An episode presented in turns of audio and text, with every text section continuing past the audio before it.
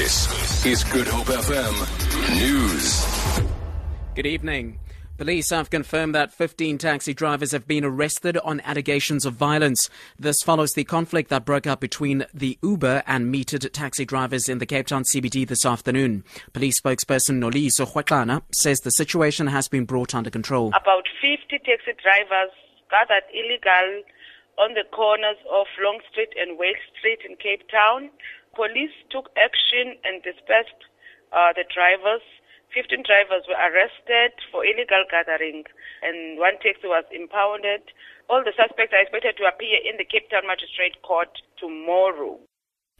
Three teenagers have been shot and wounded in a suspected gang-related shooting in Bonteheuwel. Police spokesperson Noloyiso Rwexana says the incident occurred at the Netreg station. Two unrelated shooting incidents have taken place in the same area this week, including the fatal shooting of a Metro Rail driver. Rwexana says an investigation is underway. We confirm that we are investigating cases of attempted murder after an incident which occurred this afternoon where three 17-year-old men were shot and wounded. The victims were transported to hospital for medical treatment. The possibility of this incident being gang related are under investigation. No one has been arrested as yet. The Cederberg Municipal Council has appointed a new executive mayor after Johan Miller was found guilty of submitting fraudulent travel claims. Miller has subsequently resigned.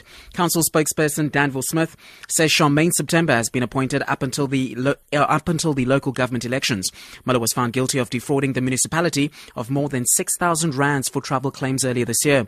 He offered to repay the money. Smith says the new mayor was elected by the council. Council unanimously decided to accept the letter, the resignation of the mayor, and uh, uh, also then use the opportunity to elect a new mayor as prescribed by the Local Government Structures Act.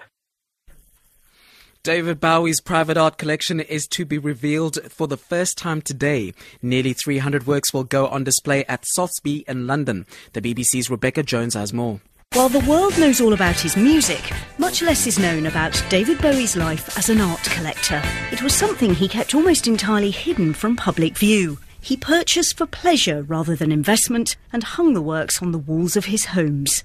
Most of the pictures are by modern and contemporary British artists, including Frank Auerbach and Graham Sutherland. Among the more maverick pieces is a sculpture by Marcel Duchamp and the American artist Jean-Michel Basquiat's graffiti-style painting Air Power For Good Hope FM News, I am Eugene Bateni.